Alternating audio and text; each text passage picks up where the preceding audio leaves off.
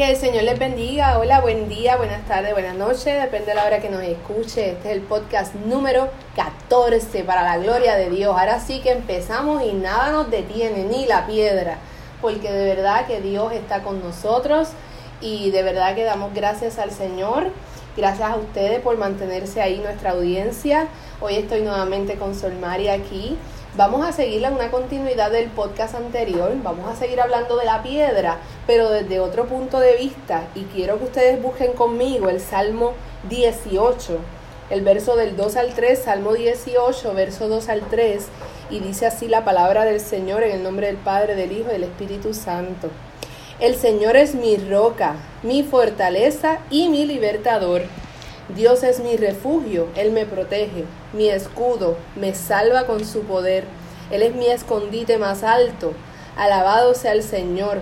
Cuando le pedí ayuda, me salvó. Sol Mari, buen día, gracias por estar con nosotros. Mareli, lo tengo. El Señor es nuestra roca, nuestro refugio. Así que no hay otra roca más grande que Él.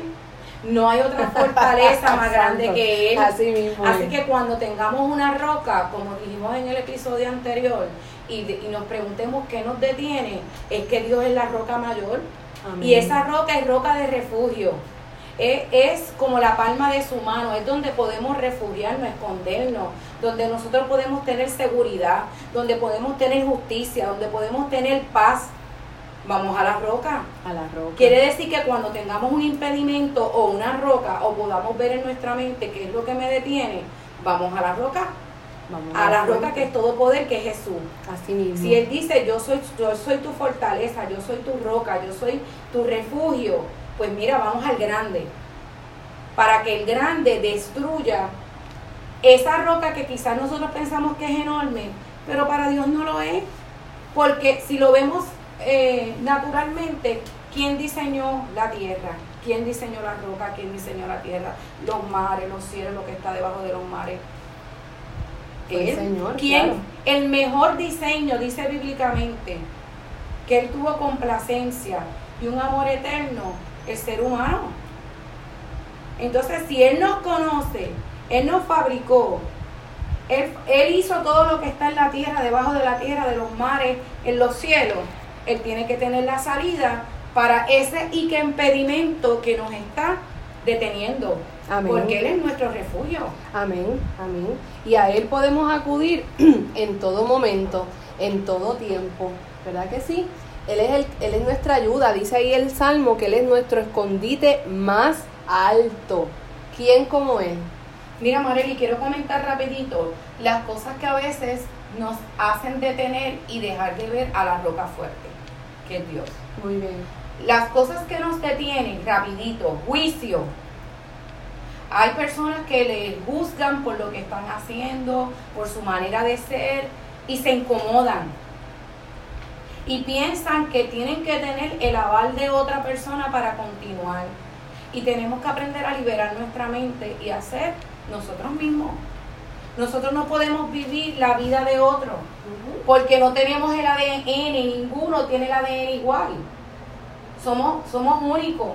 Y a veces hay unos estándares de vida que nos dicen que hay un modelo de conducta o un modelo de figura o un modelo de actitud. Nosotros somos únicos. Sí, nos debemos portar bien porque nuestro modelo es la guía, que es la palabra. Pero no tenemos que seguir a nadie. Así que a veces el juicio nos detiene. ¿Qué otra cosa nos, nos detiene? El poder.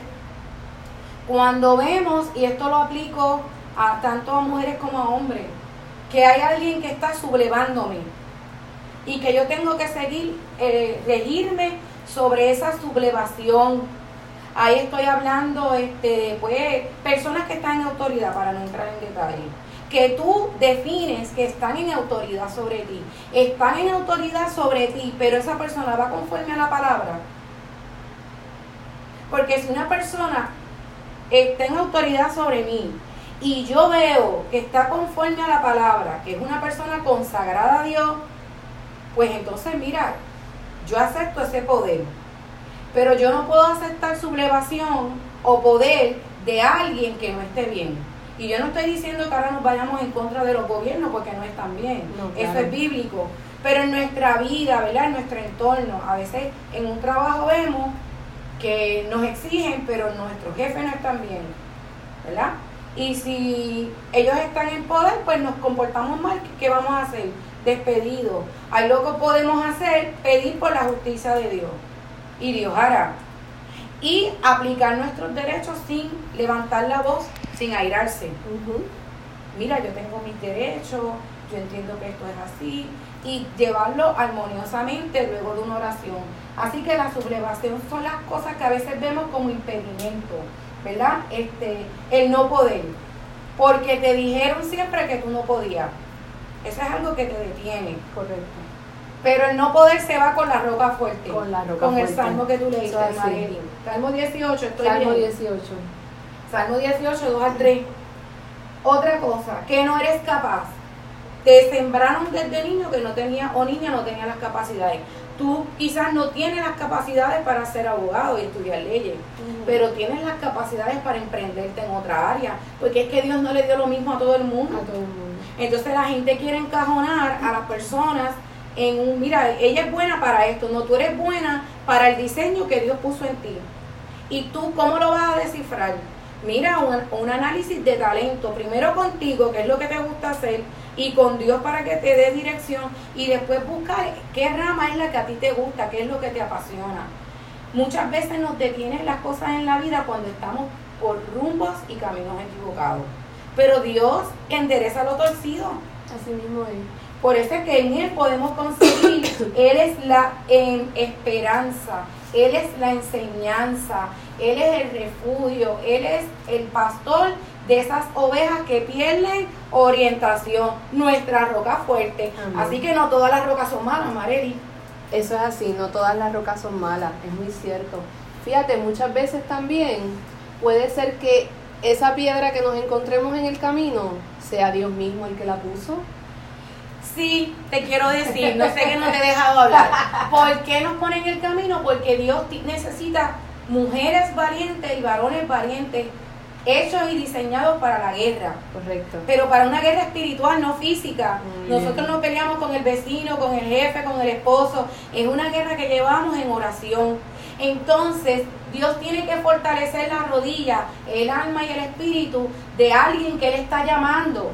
Si Él no te prepara, si no hay obstáculos que Él ve que tú no los puedes lanzar, pues mira, Dios no te puede usar de la manera que te quiere usar porque tú estás debilitado o estás quejándote o te duele aquí o tú no puedes. Entonces Dios tiene que prepararnos gente fuerte para cuando Él nos llame a hacer algo, no claudiquemos.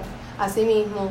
Y muchas veces el Señor permite que pasemos por procesos y por pruebas, que son esas piedras que a veces nosotros vemos, eh, para fortalecernos, para prepararnos, para adiestrar nuestras manos para esa batalla espiritual que tú estás hablando. La palabra dice en Efesios 6 que nuestra lucha, nuestra, no, ¿verdad? No nuestra guerra, nuestra contra, no es contra sangre ni carne, sino es contra las huestes de maldad, es contra el mismo poder del infierno. Señor lo reprenda Satanás.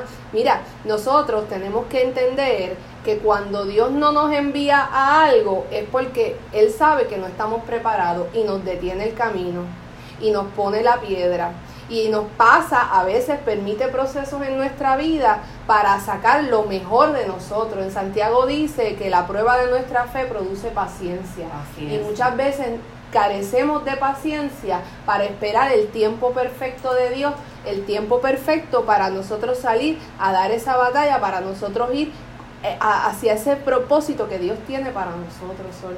Y esa paz perfecta tenemos que vivirla a diario, tengamos situaciones o no tengamos. Así mismo Esa es la clave de vida. Eso Ahí es. usted va a poder superar. Siempre van a haber obstáculos y situaciones. No le tenga miedo. Siga caminando, Mara, y siga sonriendo. Amén. Sea feliz. Camine con usted mismo. Si usted no es feliz, usted no puede hacer feliz al otro. Así que es. eso requiere de un esfuerzo mayor, ¿verdad? Correcto. Un esfuerzo que nosotros hagamos en nuestro interior. Se- decidir ser feliz, no importa lo que venga, porque si usted decide afligirse por cada peldaño, por cada piedrita, entonces vamos a vivir en agonías y enfermos. Eso es Dios quiere gente feliz que tiene la esperanza y la confianza de que Él va a resolver cualquier situación y quitará la piedra. Y quiero cerrar con esto. La palabra nos dice también, ¿verdad? Que Jesús nos dijo, en el mundo tendréis aflicción, pero confía que yo he vencido. Señor venció. Y, y si Él venció, somos más que vencedores, Vencedores por medio de aquel que nos Cristo amó, Jesús. que es Jesucristo. Así que que el Señor les bendiga. Gracias por conectarse y siempre estar con nosotros. Sigue hacia adelante, que Dios está contigo. El Amén. Señor te bendiga. Amén. Buen día.